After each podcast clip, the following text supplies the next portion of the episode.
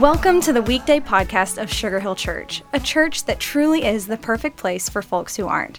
So, whether you're exercising, driving, meditating, or just hanging out with us today, thanks. Let's join Pastor Chuck Allen for an encouraging message. Thanks so much for that kind introduction, and thank you for joining me on today's weekday podcast. Today, let me tell you a little story about what happened to me last Sunday evening. In our community, I went to a little mingle where people every month gather around the community pool and they chat and meet newcomers and whatnot.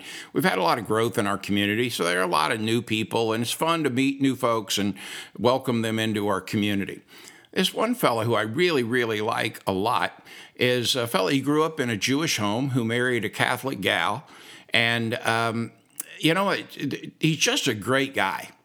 But in my conversation with him, his his thoughts were, you know, Chuck, I just I, I just really don't like organized religion. And he was shocked when I said, you know, I'm not sure God does either. As a matter of fact, I think what what you probably need to know right now is the fact that right now God loves you. He looked at me and it was kind of interesting because I mean he knows what I do for a living and but he looked at me and he kind of cocked his head to the right and he said, "But does he?" I was caught a little off guard, but I went on with my conversation. And by the end of the conversation, he was like, I might could do a faith like that. Well, you know, that's sowing seed, right? But in Romans chapter 8, verse 31, the text says, What then shall we say in response to these things?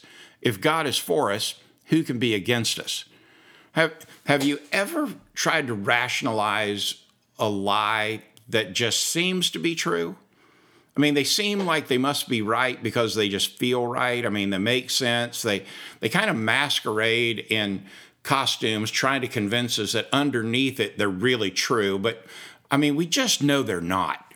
You know, one of those lies is the belief that well, does God really love us?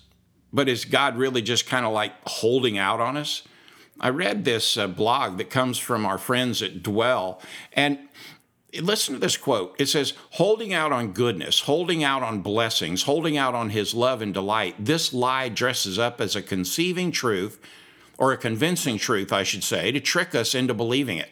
The truth it wears is this we mess it up consistently, reliably, pretty much all the time.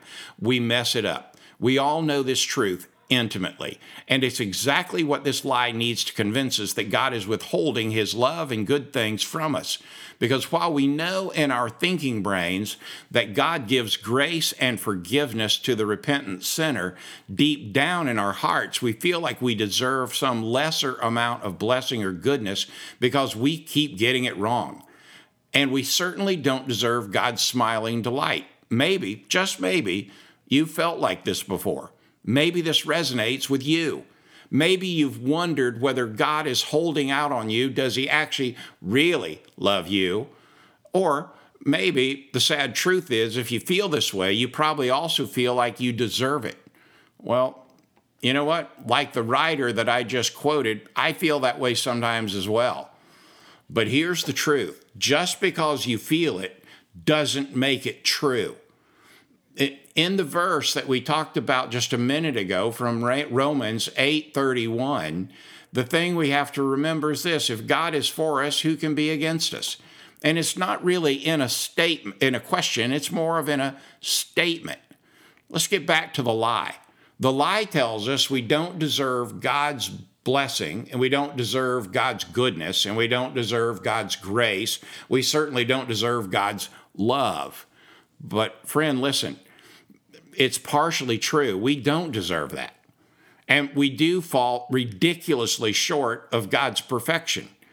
But all those truths stop short of the full and total truth, which makes it a complete lie.